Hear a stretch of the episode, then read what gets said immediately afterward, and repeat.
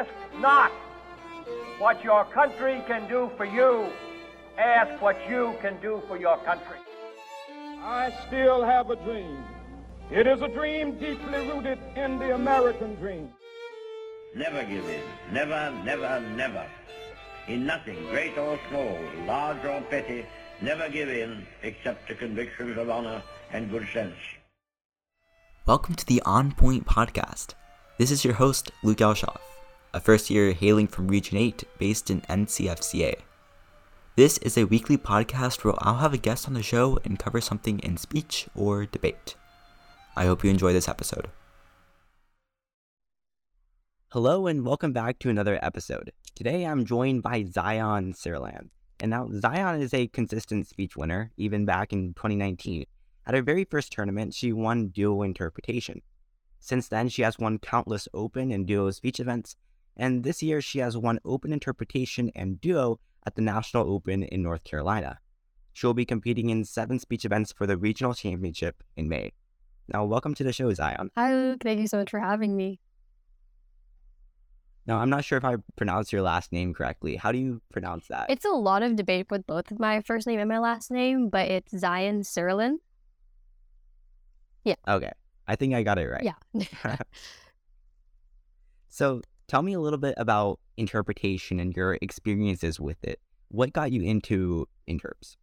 For me, interp was the first speech that I competed in. So for my first year, it was mandatory in my family to do debate. So I did LD, and it was a one requirement to do one speech. So I had the choice between an interp or impromptu. And like most people, impromptu just absolutely terrifies me. So I opted for interp and I did a duo interpretation with my brother. And it was my first ever speech category competing, and I was super duper nervous. Um, but honestly, it was a lot of fun. Although I was so nervous the entire time for my first tournament, I gotta say I learned so much from it, and ever since then, since ever since then, I have completely fallen in love with interps. So, about debate and other speeches, do you really like them, or do you just have your love for interps? Debate, I get a lot of um, a lot of people don't really understand when I say I don't really like debate. I think that debate is a great skill that everyone should use, and I'm so glad that I competed in it. Just for me, I don't see an appeal in debate as much as I do with speech. I do think it's absolutely necessary to do debate, and you can learn so much from it. But I've done about three years in debate, and I think I've learned enough that I need to. And I just, I'm just more of a speech person. And I think all of the speech categories. I love all the other speech categories, but I just think interp is the one that I'm the best at. But I love doing a bunch of speeches, which is why I competed in a lot of categories this year and last year. Yeah. And now with interps, there seems to be almost like a presupposition that some people have about them because it, it almost seems to be kind of disconnected from the realm of the rest of the speeches and the rest of the debates. So, what are your thoughts on interps? Is there any real practical benefits about interpretations that can help you as much as other speeches can? I absolutely think that interp needs a place in speech and debate categories.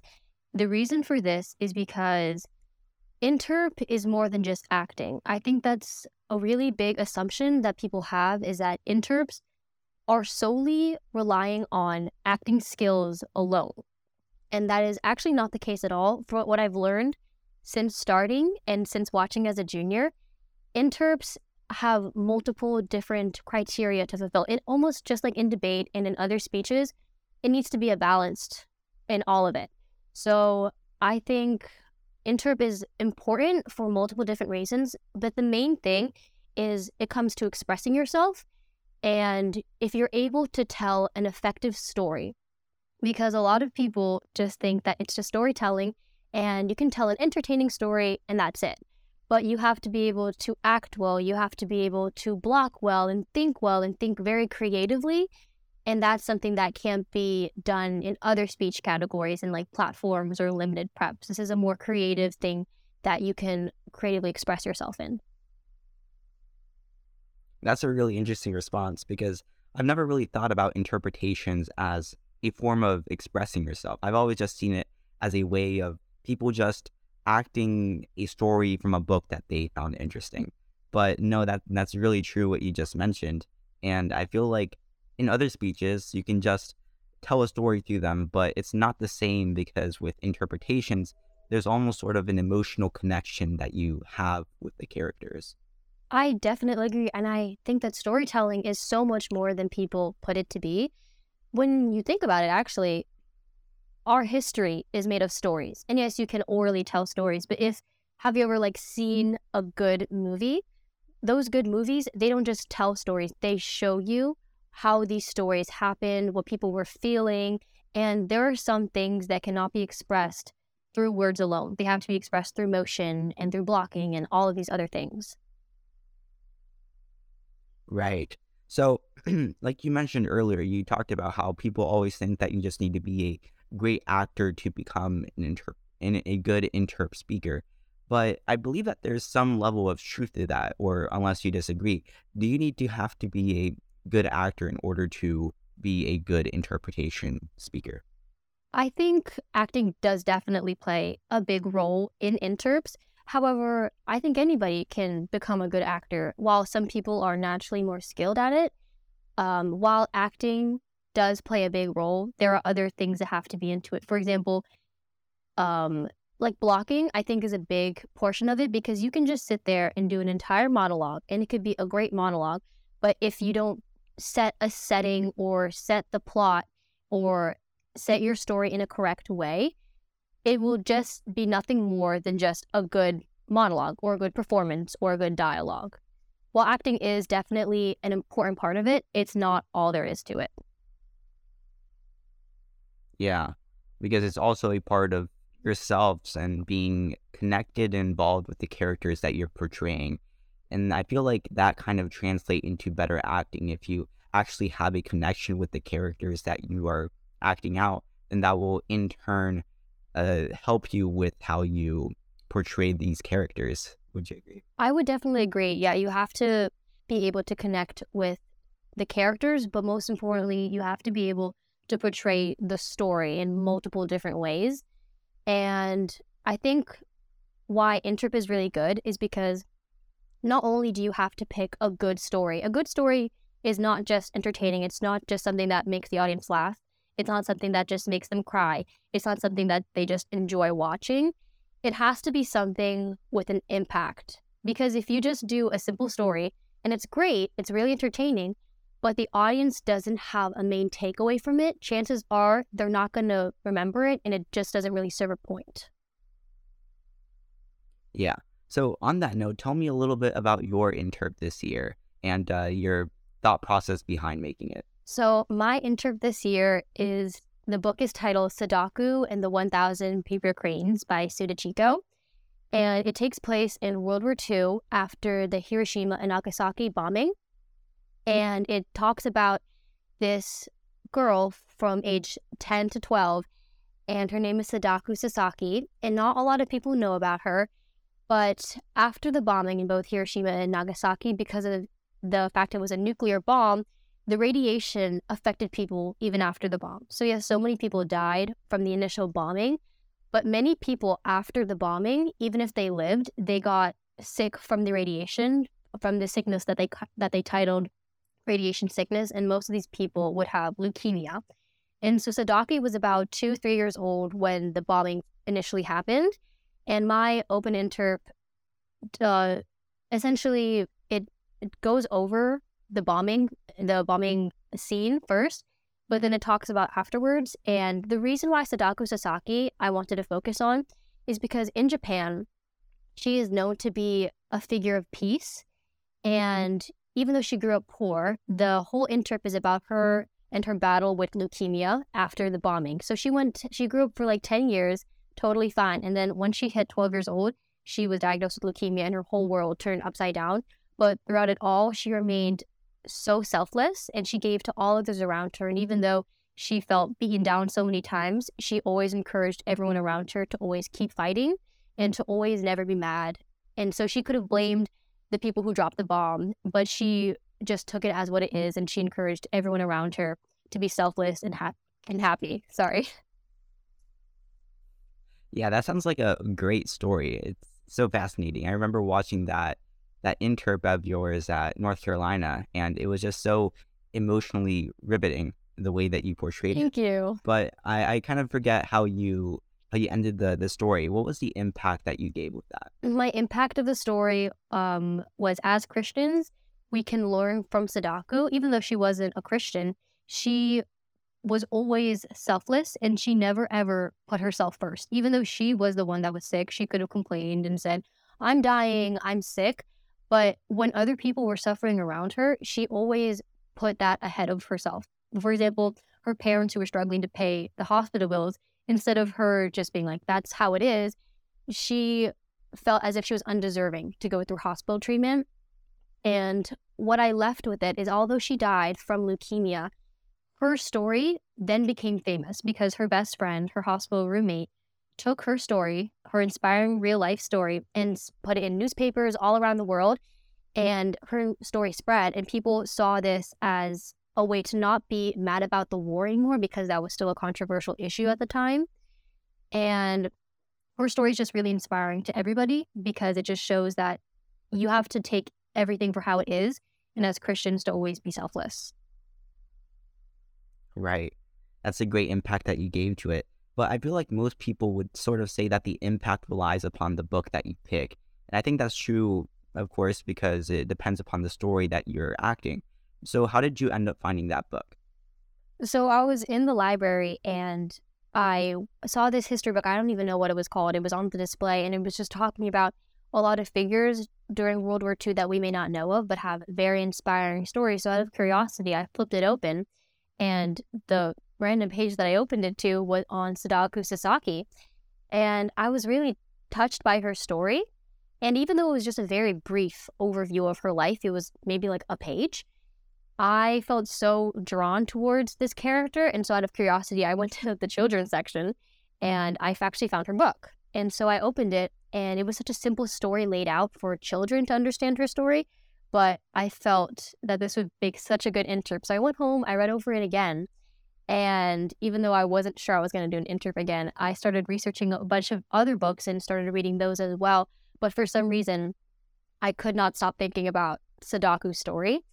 And so while there were other good contenders I had, um, the only one that stood out to me the most was Sadako. So I went with her story, and I felt she had so many different impacts you could take away that could leave my audience feeling influenced and moved. So that's why I picked it. Yeah. And would you consider that kind of like a lucky find, or do you think that there's stories like that all over the place? I think you can take the simplest story, and if you can find a way to make it interesting and make it touching and moving, everything has every person has a story to tell and there are so many people that have stories before us so you can definitely find the simplest story and it may not seem like a big impact for example last year my open interp was about well, on still alice about this woman with alzheimer's and alzheimer's is a very common thing to have in america or around the world unfortunately and so while it seems like an ordinary thing to have, you know, when parents get older, grandparents, a lot of them have dementia or Alzheimer's. But I, t- but I found that book, Still Alice, while looking on this website of sad stories when I was trying to find an interp. Yeah. And I thought to myself, well, that's kind of like everyone kind of has, like a lot of people have Alzheimer's, unfortunately. And, mm. but I read the book and I was so moved because I have never had anybody who has Alzheimer's in my family. But seeing how multiple people can relate to this one story was one of the reasons why my why I feel my open did very mm. well was because people felt touched with it. It was a very ordinary story. It was just a woman who was degrading into Alzheimer's, but this story touched so many hearts and the lives of so many people. So you can definitely take any small story and if you can mm-hmm. find a good impact to it, a good moral, and every story has some sort of moral so I definitely think that you it doesn't have to be an amazing rare story like someone in World War II saving a bunch of people. It doesn't have to be. It can be something very small. Yeah. And I think you touched on this already, but what would you say makes a successful open story? And do you think that there's aspects of some opens that are different from others? And do you think some parts of emotions like humor or sadness Do you think some of them exceed better than others? I don't necessarily think there is a one size fits all criteria to making a, a good open. I definitely think that it needs to be clear, there needs to be a plot, and there needs to be characters that people relate to. And so I don't think there's really one thing I can say that will apply to all opens to make sure that they will mm-hmm. win or that they will do good. But I think the main thing it comes down to is portraying a story powerfully and that can come in so many different ways. But I also do think that it shouldn't just be sad. I think a lot of people now, and especially in NCFCA now, when it comes to open interps, people tend to just go towards the saddest story. And whoever people tend to think that whoever has the saddest story is the one that will win. And that's not true. I do not think that's true. I think you can have the most heartbreaking story and then just leave people feeling kind of hopeless. But then what does that do? I do think you should sprinkle some humor, some lighthearted moments, because without knowing happy moments, you won't know the gravity of the sad situations. That was a very quote worthy thing. Without knowing the happy moments, you won't know the gravity of the sad situations. And I think that's very true. You need to have a, a, a sprinkle of both aspects of emotion. And yeah, definitely. I think that once people pick their story, they don't know how to move on from there. So let's touch on that a little bit more. So once you have your story selected, is the writing process of that story much different from, let's say, other speeches? I do think it's definitely different because with platforms, I mean, in every speech category, there's different things you want to show mm. or showcase better. In in terps, it's way more difficult than people tend to think it is. I think a lot of people think to just find a kid storybook and just do the main plot points and then there you're good but that's not really it it's actually really complicated if you want to fine tune an interp so for example for my duo this year we my partner and i we waited till the last moment to find a duo interp not a good idea i do not suggest doing that it's a really bad habit of mine that i have when it comes to duos like waiting till the last minute but and so we actually like were arguing for like two weeks trying to find a book because we felt like we had different priorities when it comes to interps. So we ended up just picking a compromise between the two. And so while you have a good book, that's definitely a good start. You have to feel connected to your book. So we found a book that we felt connected to. And same with my opens. I have to feel connected to your story. And try not to just pick a story that you think will do well in NCFCA if you're just if you're just like, oh, I know that people like uh, parents will like this plot, you while that is good, if you don't feel connected to the story, you're not going to be able to portray it and you're not going to have fun. And you have to have fun when you're doing interps or else you're just going to get tired of it. Like with any speech, if you do it over and over again, but your heart's not in it, you're not going to enjoy it and it's just going to end up going downhill. But so I think once you pick your book, the biggest thing that you should do is not just find the plot points. So once you pick your book, try to divide. You have to kind of find your moral too, because while every story can have different lessons, depending on the scene selection that you pick, will demonstrate a different value for your audience to take away. Right. And you you've been talking a lot about opens and duos, but do you think that all of these principles also apply to biblical? I have personally not complete. Uh, I have not competed in biblical. I think it's I think it's a great category, and I have so much fun watching it. But I don't necessarily know how to cut a biblical. But I, right. I feel like um, with biblical, I'm this is speaking I'm speaking as someone who has never done biblical before, but I think most people they come up with one main lesson they want to do and then they find stories throughout the Bible that support it. That's probably the best way to do biblical. Okay. I'll I'll save that question for someone who maybe has done biblical before. Okay. so anyways, uh so with your story, you mentioned how it's really difficult to edit it together and make it flow. So how would you recommend someone to pick parts of their story? For an interp for both open and duo, I would suggest whatever storyline best supports whatever lesson you're trying to portray is what you should use because you could go with you can tell the whole book like the main plot points which is what normally people do and then they just go with the obvious lesson. But there are times when you will pick a moral or will you will pick a lesson that speaks more to you and you can hand select different parts of the story and trim scenes longer or pick specific lines that really show the importance of what you're trying to portray. So I feel like picking scenes that best portray whatever speech or whatever lesson you want to imprint on your audience is what you should ultimately go with. Do you think that you should follow the moral that the story gives you, or should you almost kind of pick a moral and extract a moral from the story and then start running with that and trying to fit the story around this mold of the moral that you want to present to the audience? I think if you're first starting with the interp, it's because you're still getting used to the world of interp and blocking, which is it's really hard to get used to at the first time and it's a lot to be thrown at you. So if you're starting off, maybe mm-hmm. just go with a simple book, or if you want to do a bigger book, go with the simple plot line and just do that. But if you're more comfortable in acting and in interps and you're able to pull stuff together or you're good at writing, then I would suggest that you should try to find a lesson that speaks to you specifically. But sometimes the main lesson that the author is trying to prove is something that you want to do, and that's totally fine. But if you feel that there is a stronger impact that can be made, then you should advocate for that more. Do you think it all depends upon if it comes off as natural or not? So, like, if you want to do something and you want to follow your own moral eh, of the story, uh, as long as it looks natural and feels natural, you should pursue that. And if it doesn't, then you should just stick with the story. Is that what you mm. would suggest? I would suggest that, yeah, because I mean, I feel like a lot of people, even I'm sure you have too, haven't you like seen a speech where they just kind of slap a moral just to put a moral on it and it just mm-hmm. kind of seems really disconnected?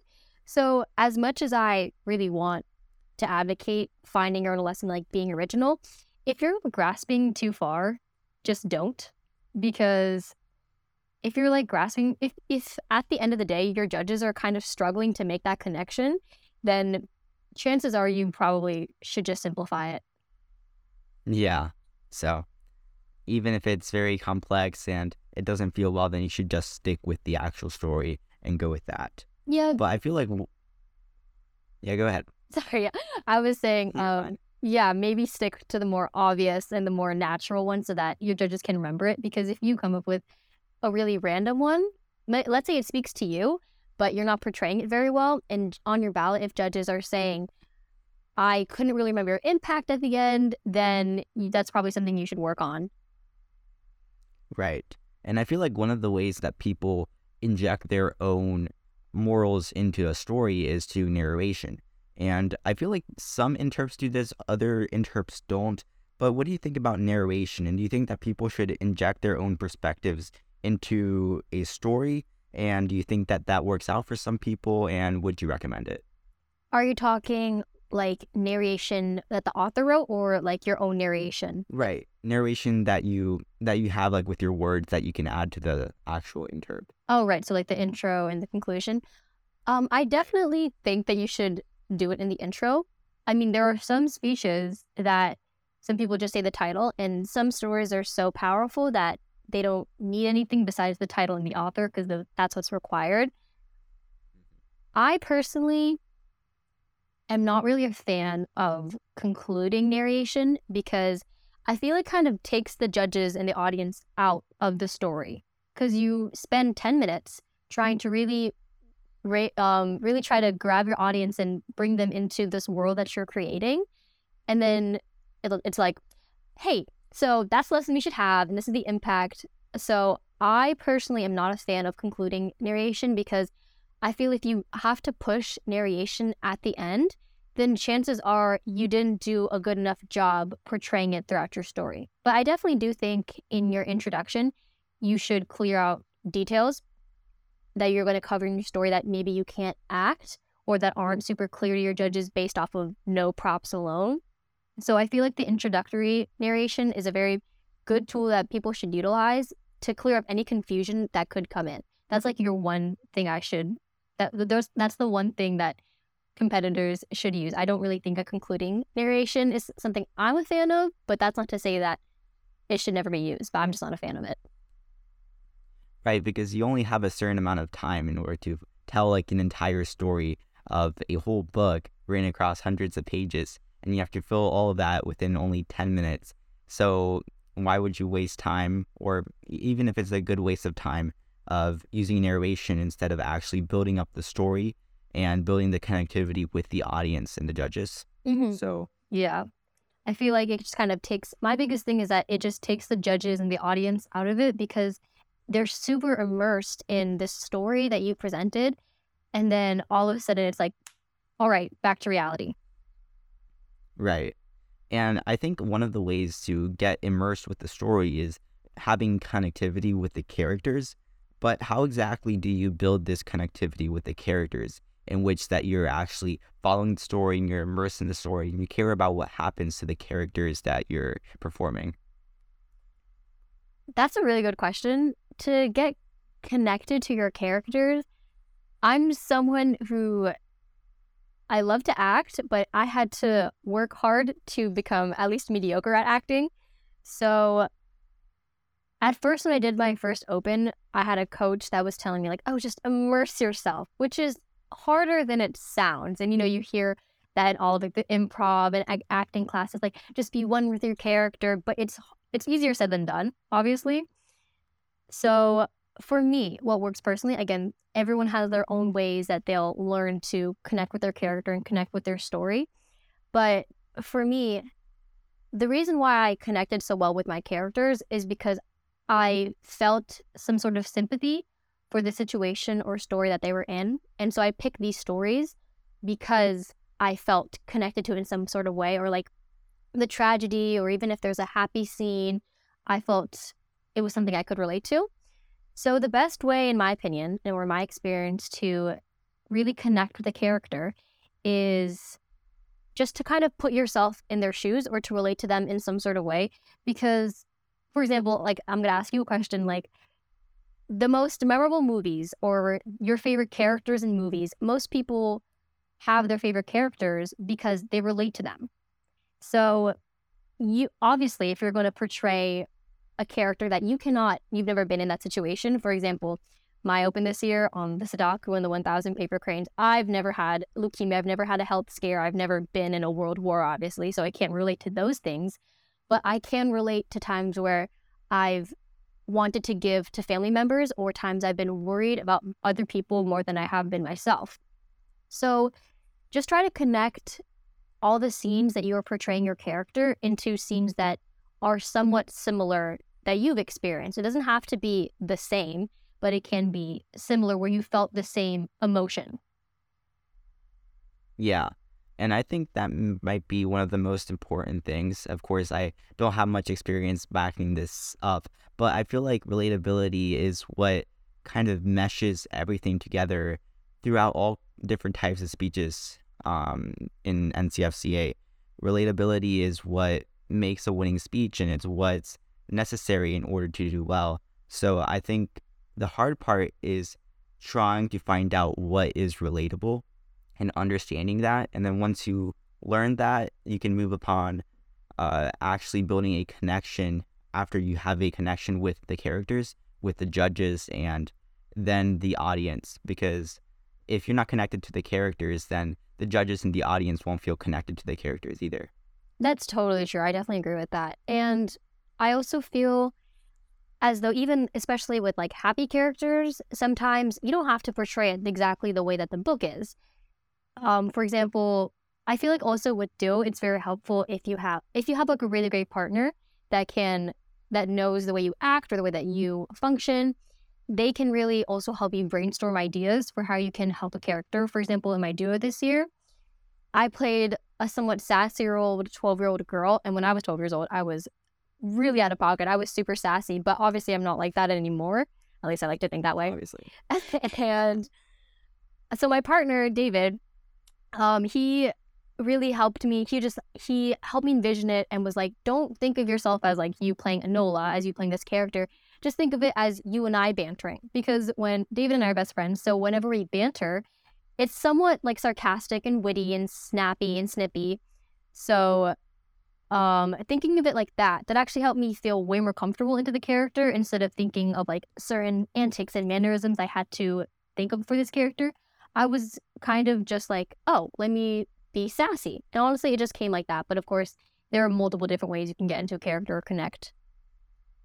Yeah. And you think that connectivity or relatability does that alone build emotion or are there other things that we need to look at in order to build emotion within the audience and the people who are watching you? No. I would say that as uh, I definitely do think that relating to your character and really being connected with your story plays a huge part into it, along with, you know, the plotting of your story and your blocking and all of that. But I feel like some people, another thing to really connect is the pacing of things. For example, the way you speak, or even the pacing of the scenes and the time of your story. It really does play a big impact. Because if you're kind of rushing through a story, that can be good. There are great interps I've seen that have rushed through and you can still catch on to what's happening.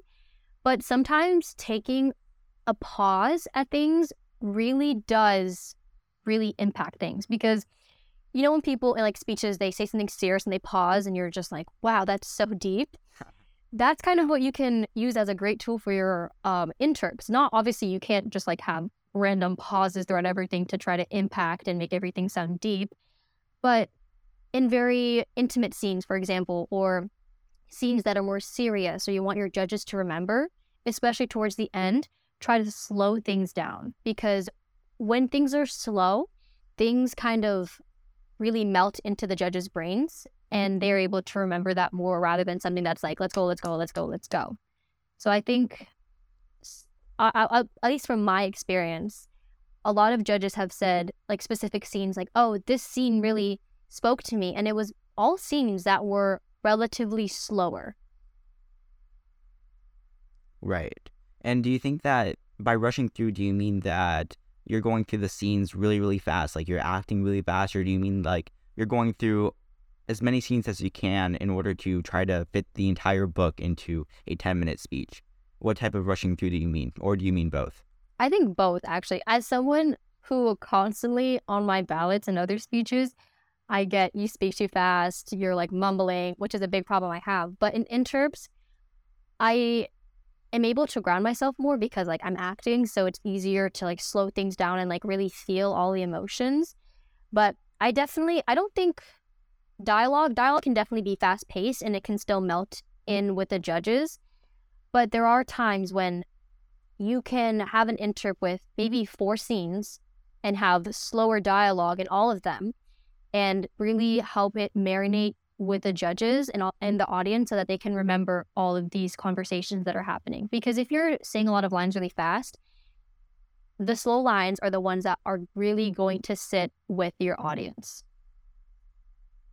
Yeah, and I think rushing through can breed a lot of confusion throughout the interp, and I think that's a very big problem with interpretations as I've watched them because a lot of them um, they seem to be very confusing, and I get lost up in all the characters and all of the scenes. So if you really play out which scenes you're going to have and taking it one step at a time and making sure that everyone understands what's going on, if you're taking it step by step, then that will really light up the the minds of the judges, and they'll be much more understanding of what you're saying.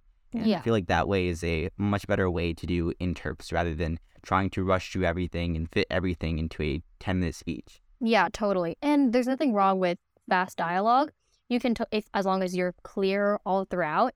The only thing that you have to make sure of is you have to be distinct and clear through everything else. Because if your judges are having such a hard time focusing on what you're trying to say, then they shouldn't have a hard time also focusing on what you're doing, which character you are. So when it comes to blocking character like certain characters, they have to be very distinct from each other their voices, their habitats, their the way that they're standing, the way that they walk, or even another thing that I notice in interps is a lot of people will just stand and just switch sides when they're talking.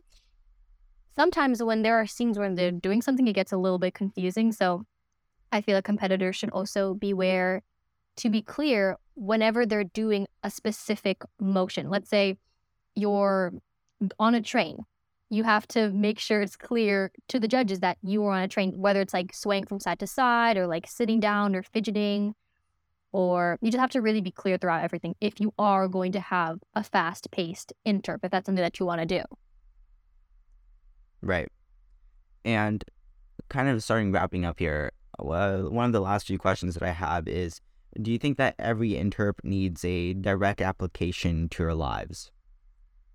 I think it should have, I do, not, not really direct per se, but it should have some sort of impact or some sort of connection to all of our lives because every memorable movie or story that you have heard or remember, it's because you've taken away a lesson from it, even if it's just like the acting or the characters, but mostly the story leaves you with something to think about. And if your story is just something that's entertaining, that's great. I'm I'm so happy for you that it's an entertaining can make the judges laugh or can make them cry. But if it's just a piece that makes them laugh and cry, they're going to wonder about what though. So you really have to leave your judges and your audience with a question if whether they are taking things for granted or whatever lesson you're trying to impact, really let it sit with them. And that's why I try not to, um, even with uh, the morals that are very common, like, oh, be grateful for everything, that's a great impact. As you just have to really leave that with your audience because every story has an impact and every story has a lesson to learn from it. It's just up to you as a competitor to see if you can remind the judges to really use the lessons that you're trying to impact upon them. Right. And on the note of impact, do you think that it's more effective when you end the story when the story actually ends? Or should you end the story when uh, you, you think is right for it to end? Or what do you think is the best way to kind of wrap up an interpretation? I think you should end your piece or end your interps where the moral is either fulfilled, where you can see everything wrap up nicely, or where it is like at its peak, where you can really see the lesson that you're trying to prove. And so you don't have to go with the pacing of the book. Interps, the great thing about it is that you can have creative freedom in anything, whether it's pacing and blocking and characteristics. You have almost as much freedom as you want to make this story your own retelling of it. You're interpreting it on your own way. So that way you have to be original and you have to be creative about it. So I think that you should end your interps and you should end your pieces where it can really mm-hmm. leave the judges thinking. And it should really, really wrap things up nicely. And I do like some interps where you kind of don't know what's going on or kind of like left with a question, but you also don't want to leave your judges asking, wait, what happened? Because some judges can easily be confused. You don't want them thinking, wait, what happened? And also, wait, what was the moral? Right. That was an excellent way to put it and an excellent way to end this episode. I, I think that you convinced me enough to do an interpretation next year. I think you so totally you should. Time. I, I'm starting to get excited about it now. I'm probably going to do what you did and look over some books throughout the summer. I look forward to watching it then. All right. Thank you so much for this episode, and I hope you have a great day. Thank you. Thanks for listening to this episode. If you have any comments, suggestions, questions, or just want to keep up to date, you can follow my Instagram at onpointpodcast underscore. Again, that's onpointpodcast underscore. Thanks for tuning in, and I'll see you in the next one.